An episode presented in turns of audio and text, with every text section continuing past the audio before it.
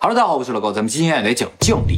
降临，这是我最近看了一部电影，这个电影不是新电影，是二零一六年的电影，但是呢没火起来。我看了之后，我觉得哇，好电影啊！所以今天啊，分享给大家啊，这个电影啊，题目啊特别的神奇，英文啊叫 Arrival，简体中文呢叫降临，繁体中文还分两个版本，台湾呢叫异星入境，香港叫天煞一降。最夸张的是日本，日文叫 message，跟 arrival 什么关系都没有。不日本啊？对对对啊，一般日本不改电影名字的啊。所以按理来说，日本应该叫阿拉伊巴鲁。不知道为什么这次这么有创意啊？其实从内容上来说，我觉得日文这个翻译更好一点。哎，这个电影属于那种就是内容特别好，但不适合看，因为啊，电影节奏特别缓慢，内容又特别难懂。跟诺兰的比呢？它比诺兰的更难懂一点。哎，所以就适合你来讲，大家不用去看。哎，大家最好去看一下啊！我为什么看这个片儿？是因为这两天这个片儿免费了，日本电视台把它买进来之后，免费放给大家看。很贵吗？看不起吗？不是，它免费，它就不停的推送啊。需要几个比特币？以前没推送给我，你知道吗？这个电影表面上是外星人的内容，但其实啊，核心的内容和我们频道的内容差不多。维度啊，时间呢，循环呢，命运呢，就是这些东西。这个电影改编自一个科幻小说啊，叫《你一生的故事》，作者呢叫江枫南。这是哪国人呀？美籍华裔。哦，哎，出生在美国的啊。他呢跟我是同行，是搞 IT 的。还以为是 说书的。这部电影同样请了非常牛的理论物理学家作为支持，哎，所以啊，没有什么槽点，你看不懂你没法喷的。谁呀？他请的是英国著名理论物理学家、计算机科学家史蒂芬·沃尔夫勒姆。其实他怎么接到这个电影的顾问啊？就是他看很多科幻片啊，他就吐槽人科幻片，说你写的这个不好，那个不好的啊。然后他就说啊，你看你们做一些科幻片，花那么多钱来做效果，都不舍得花钱请一个人来给你指导指导。然后这个电影马上就说啊，你来你来，他就去了。不是有个电影找你当顾问吗？啊，那是出于礼貌了。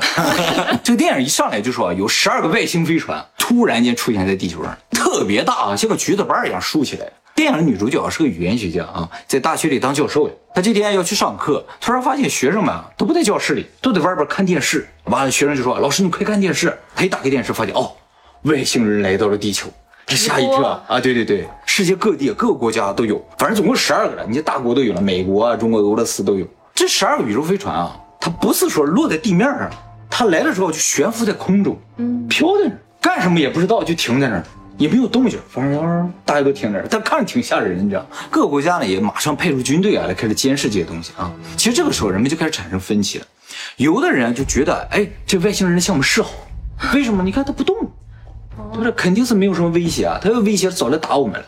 但是呢，有一些人觉得这外星人肯定没怀好意，因为如果他是来向我们示好。没有必要一下来十二个，哦，有道理，是不是？就好像我向你们家拜年，没有必要带一帮彪形大汉一起来嘛，对不对？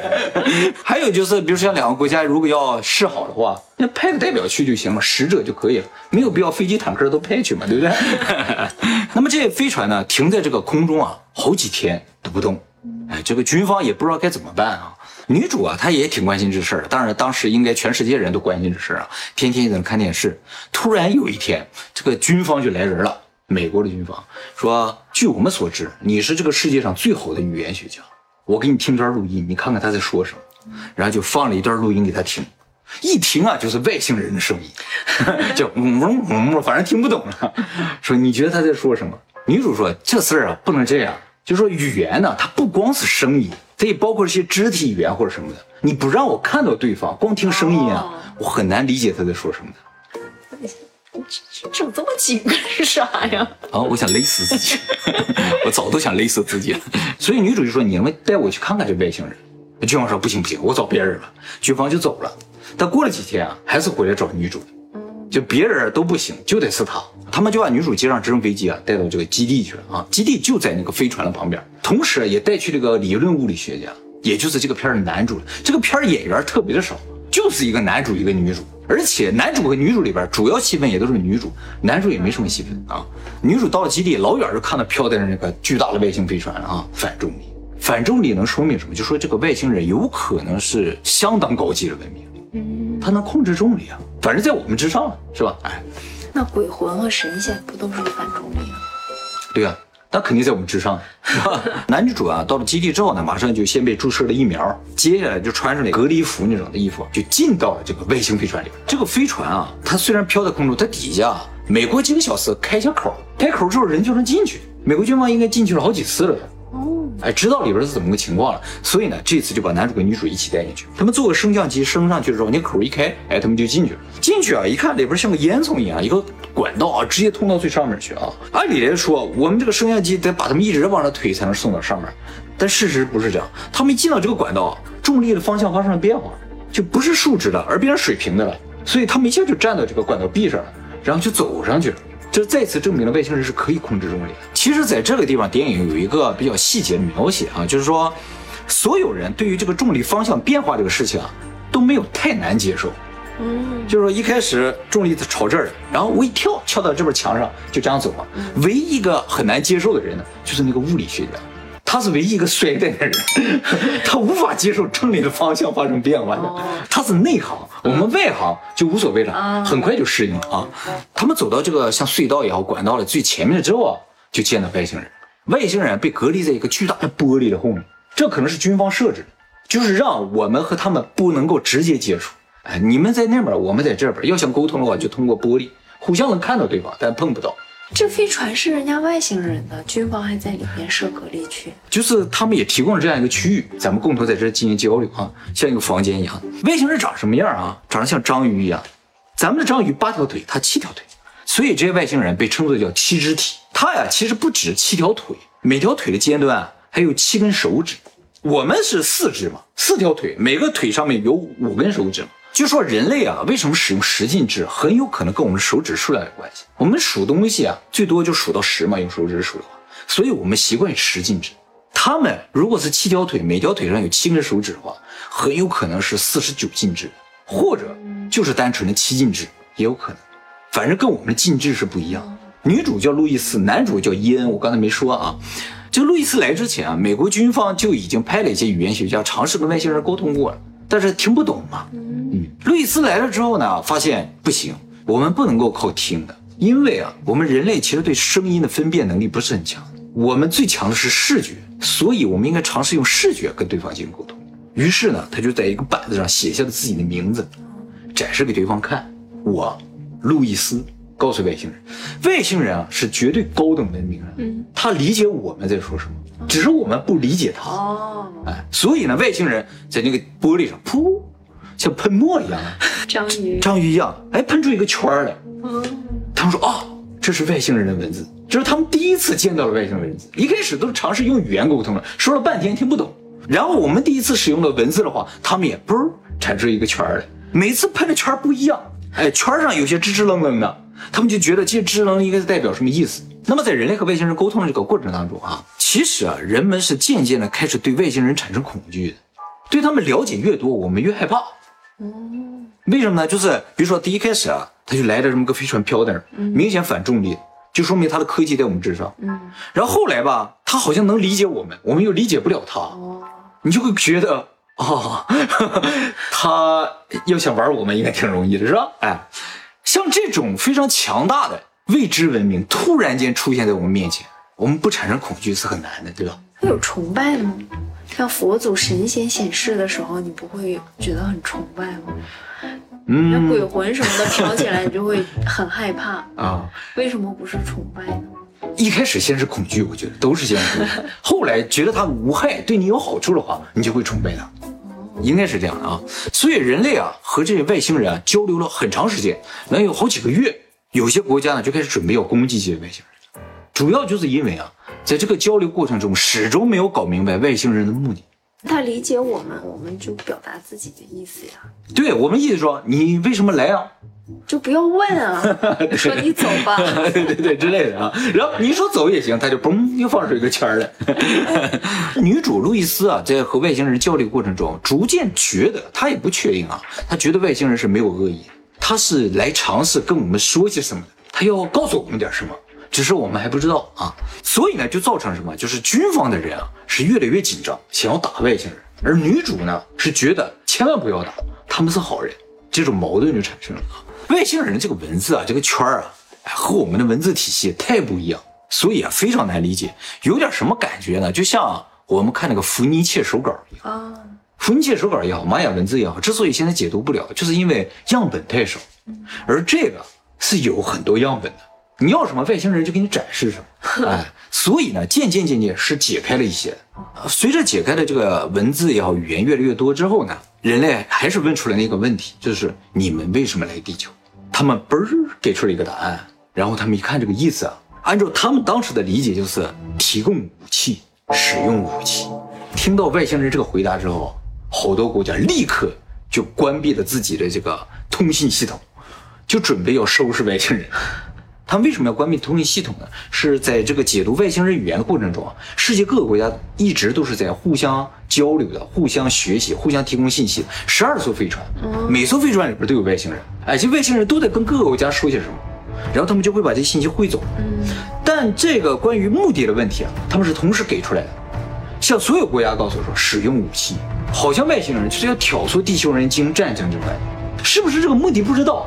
但是提到了武器、使用武器之类的，就感觉特别的危险。所以，总之先封闭自己的通信，至少让外星人不是那么容易控制我们人类整体的思想。那么，以中国或者俄罗斯为代表的，就准备要收拾外星人。那美国呢，也没有办法，因为美国和中国、俄罗斯的这个交流也切断了。美国自己想觉得外星人怎样，他也没有根据。女主就觉得，这外星人说了几句话里边这个武器啊，应该不是武器的意思。我们理解错了，或者是他这个词儿有很多意思，他感觉这个词儿应该是工具或者技术的意思，就是应该是提供工具、提供技术给你们。对差太多，差太多了 是吧？哎，于是呢，他就想说服国家领导人说，先不要太紧张，也不要去打这外星人，打了后果可能很严重啊。那么在这个时候呢，就有一些极端分子，就军队里边也有一些人就觉得，我们应该先下手为强。于是呢，就把一些炸弹呢运到了这个宇宙飞船里边去。就外星人不知道嘛，藏了像设备一样放在里边。男主和女主也不知道，跟着这个炸弹一起进去了，还在那跟外星人进行交流，想尝试明白他们究竟什么目的。外星人啊，果然还是厉害一些，他预感到了危险的存在。于是呢，就在这个玻璃上展示出一大串的文字，全是圈啊，满屏幕的圈然后把男主女主一下推出宇宙飞船。这时候炸弹爆炸，也就是说外星人救了男主，但是在救之前也把他最后的信息传达出来。炸了之后吧，这宇宙飞船啊没怎么地，一下升起来，升到一个人类碰不着的地方，它又停在那儿。后来知道了，两个外星人啊死了一个，哦，被炸死了啊。哦，他们也会死，也会死。那么既然爆炸发生了，以前持观望态度，就是说这外星人也不知道是好是不好的这些人啊，就开始紧张，因为外星人一定会报复呀。嗯，所以这些观望的人也开始主战，主战的氛围就越来越浓厚了。那么男主跟女主是被外星人救了，他们是深信外星人是无害的。为了搞清楚外星人的最终目的呢，他们就开始加速分析他们最后留下的一些文字。果然，这个时候男主爆发了，他看明白了是这样的啊，外星人的文字啊和我们的文字啊不一样，咱们的文字啊都是平面文字，而外星人的文字啊是空间文，它是立体。哇，其实我们古代时候的文字啊也都是立体的，凿在石头上那些楔形文字，它是有深度的。后来我们把它拓到纸上之后看这是平面，你敢保证这个深度没有意思吗？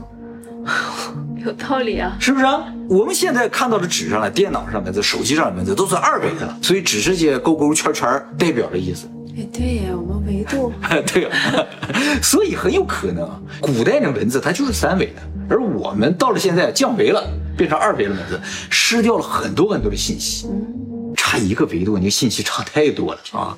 这个影片里边的这外星人用的就是三维它是有厚度的，而且厚度是不均一的。哦，每个凸起凹下的地方，它都是有意思的，而且更夸张了，它不仅是三维的，它是有方向性的。它上面的每一个凸起都是有方向。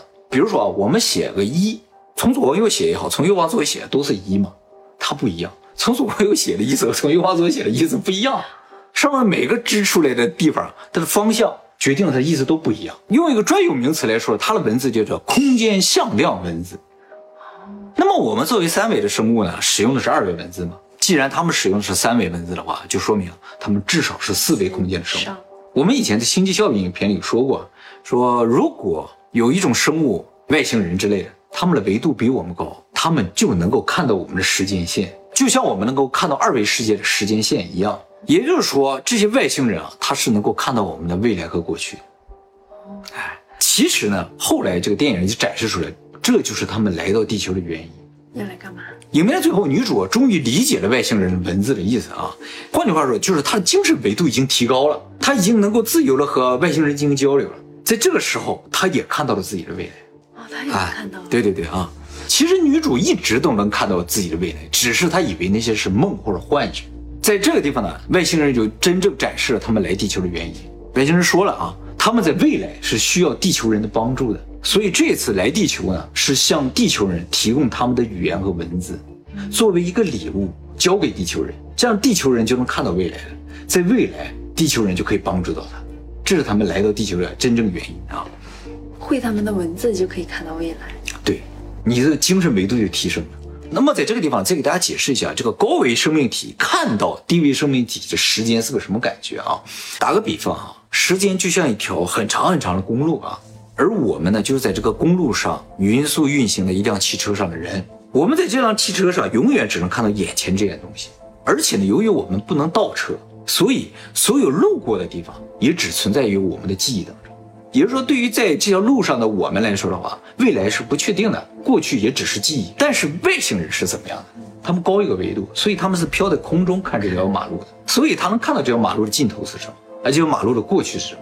由于看的视角不一样的话，对于未来和过去的理解是不一样的。外星人看到的未来和过去是实体的，而我们看不见未来，认为未来是一种幻想，而也看不到过去，因为过去是一段记忆嘛。所以维度不一样，对同样东西的认知是不一样的。未来人看到的就是实体的，像那个星际效应也是这么演展示嘛。只要高维度的话，时间都会变成实体，嗯，它就会变成马路嘛。而我们在马路上看不见马路的。所以，想要确切的预知未来的唯一方法就是提升维度。当然，这个不是唯心论的，而真是从物理的角度去提升维度。怎么提升呢？其实我感觉好像也不难。就像我刚才举那个例子，你真的提升了物理的高度的话，就有可能产生预知未来的能力。比如说啊，那也是预知别人的未来，我还是看不到自己的未来。对对对，是这样的啊。比如说你坐在车里边，你就看不见马路前面地上有个坑，你不知道吗？但是如果你在空中的话，你就能看到前面有个坑，你就知道这个车最终会掉到坑里嘛。所以，相对于马路来说，我们只是提高了物理上的高度，我们就突然具备了某一种意义上的预知未来的能力嘛。说不定这个事情就是这么简单。我们想要知道前方是什么，就离开马路；我们也想要知道地球是什么，就要离开地球；我们也想要知道宇宙是什么，就要离开宇宙。不识庐山真面目，只缘身在此山中。古人早都知道。他们怎么知道了，我就不知道了，是吧？啊，其实这个电影里面还有一根叙事线啊，就是女主的幻觉。女主虽然去跟外星人交流，在这过程中不断产生幻觉。她一开始以为是梦，她总梦见一个小女孩，管她叫妈妈。而且在梦里边，这个小女孩在十二岁的时候得了癌症死掉了，她感到非常的悲伤。但女主也没有结婚，也没有女儿，她也不知道这个小女孩是谁。后来她维度提升了，跟外星人能交流之后，她知道了这些东西不是梦，也不是幻觉，而是未来。他看到那个小女孩是他未来的女儿，在十二岁时候得了癌症会死掉，而这个未来他为什么能够看到呢？是因为这个未来存在他的记忆当中。为什么？这个影片就揭示了一点，就是说你能够确定你的记忆是过去的吗？哦，你并不能确定。这个我们在之前实验影片有讨论过了哈。就像你不能够确定现在一个砖一个瓦是过去存在的一样，你的记忆你同样不能确定它是过去产生的，就像即视感一样。即视感有可能就是你未来的记忆，所以你到那个地方就感觉，哎，我是不是以前来过？不是以前来过，就是你今天来过。而这个来过的事情存在了你的记忆当中，未来你有一天来到的时候，这个记忆被读取出来，你会发现这俩合并在一起了，是同一回事儿，只不过未来存在记忆当中。即视感应该是这样产生的。这个地方它也揭示了女主为什么她就懂了这些外星人的文字。嗯，为什么呢？因为啊，她在未来。研究明白了外星人的文字，然后写了一本书，得了诺贝尔奖。她跟外星人交流的时候，就突然想起了这一段未来的记忆。哦，他就在记忆中不断的翻那个书，去查这些词儿什么意思，他就看懂了这外星人的文字。哎，是未来的自己告诉了现在的自己这些外星人说什么。嗯，就是如果他会的东西，他终将会明白的。没错，就这个道理。这不还是命吗？这就是命啊！所以这个影片在讲命运呢。当女主知道了这些外星人不是坏人，他们也没有什么坏的目的，只是给人类一个礼物或者给人类一些技术，他就要阻止战争。一些国家领导人他看不到未来啊，他要打这些外星人啊，怎么办？他就开始回想，其实不是在回想，他就是在看未来啊。他明白了啊，未来其实没有发生战争，怎么阻止的呢？就是他得诺贝尔奖颁奖礼的时候，中国军方的人来参加他的颁奖礼，跟他说：“说我为什么没打外星人？是因为我正准备打他的时候，你给我打了个电话，打到我私人电话上来，而且跟我说了我老婆临终的遗言，我才相信你是能够看到未来的。因为按理来说，不可能有其他人知道他老婆临终的遗言。这个女的既然知道的话，就说明她能够看到未来。而这个女的是怎么知道他老婆临终的遗言呢？”是这个将军告诉他，为什么呢？将军就在这个时候告诉他的。哦，啊，这是一个循环，你知道吗？但是不是因果论，不是先有因后有果。为什么不是因果论呢？就是因为它的这个物理世界的时间和精神世界的时间是反向，而形成了一个环，闭合的环，在闭合的环里是不存在因果论的，因为在闭合的环里，你找不到哪个在前，哪个在后，就不存在因果论。因果论是有单一方向的才有因果论，当环闭合的时候，因果论就不存在。轮回，哎，有点类似于轮回啊，但是是个小范围的轮回。就说现在这个女主之所以能阻止战争，是靠将军老婆的遗言和将军的电话号码，而她这个电话号码和遗言是未来才获得的，也就是说，她的精神、她的记忆是在反向流的，而她的这个物理世界、现实世界的她是在正向流的。这两个循环在一起的话。就会保证他能够知道未来的东西，未来他也能知道他现在的。可是如果命运确定的话，他不出来弄这些，不也不会发生战争呀？就是命运啊，他一定会弄这些东西，他一定会进入这个循环的环，就是说他一开始已经在这个环里了。哦，哎，不是他后来进去的。所以在同一个世界里边，相反的两个世界，就是精神世界和物质世界相反的两个世界，他们并不是相生相克，而是相辅相成。相互左右着，然后让这个世界循环起来，形成了先有鸡还是先有蛋的问题，不是先有鸡先有蛋的。你要认为是先有鸡还是先有蛋，就是叫因果论，你知道你总得考虑时间是单一方向的。如果你认为它是循环的，就是没有谁先，没有谁后。哎，你解释了先有鸡还是先有蛋呢？这个可以理解。哎。这个是诺贝尔奖级别的，而且这个影片还揭示了一点，就像你时间的影片也提到，就是说记忆很有可能就是时间。没有记忆的动物啊是没有时间概念的，它们感觉不到时间的变化，没有记忆。嗯，你可以理解是吧？哎，所以时间这个概念只存在有记忆的动物体内。力气有没有？力气有记忆，所以它有时间的概念啊。那么女主呢，成功阻止了世界大战，就是地球人攻打外星人嘛。这个外星人的飞船啊，就突然间消失。这个地方拍的就特别好，它不是飞走了，而是消失了。再次证明什么？他们和我们不是一个维度的。哦，啊，他去了他的维度了，所以我们看上去他就是消失了，而不是飞走、飞远了这个概念。飞走就是他一直在嘛，只是离你远近的问题，不是这样。那么外星人也走了，也没打地球，地球人也没打外星人，然后地球人也获得了外星人的语言。按理来说呢，就是一个完美的结局。但是呢，其实不是这样的。这个电影的结局啊，是相对来说比较悲观的。为什么？哎，就是因为另一根主线嘛。女主的记忆当中，也就是说她的未来当中，她的女儿会死掉。但是这个是不可改变的。这也说明了一个什么问题？就是那个外星人为什么会被炸死？按理来说，外星人是能够看到未来的，他就不会被炸死啊。他为什么被炸死？命运不可改变，外星人已经知道他会被炸死。看到自己的未来，嗯，好像没有很开心，基本上没有很开心，是吧？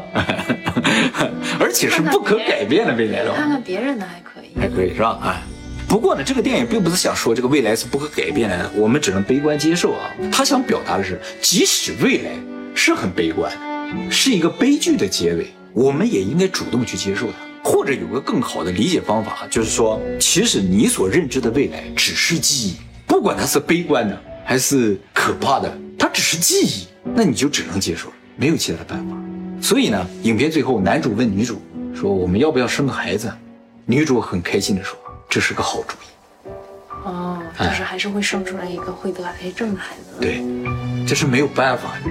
那这十二年里，他们肯定不会当孩子呀。不会，而且啊，这里边有一些镜头就展示了他们生出这个小孩也是能够看到未来的。因为他生出来不久啊就开始画画嘛他就画出了一些七脚怪你怎么画的 就是他能够看到过去他知道他的父母看到过什么所以他应该也是知道自己在十二岁就会死掉可是如果他能看到过去的话他就不仅仅活了十二年呀他有那之前的记忆。对对对其实他看到了更多。嗯。啊只是经历的可能只有十二年是这样一个故事。所以从这个电影的内涵的角度来说的话不比诺兰的电影的内涵少。只是展示的特别的含蓄。刚才说了百分之八十电影你都没演。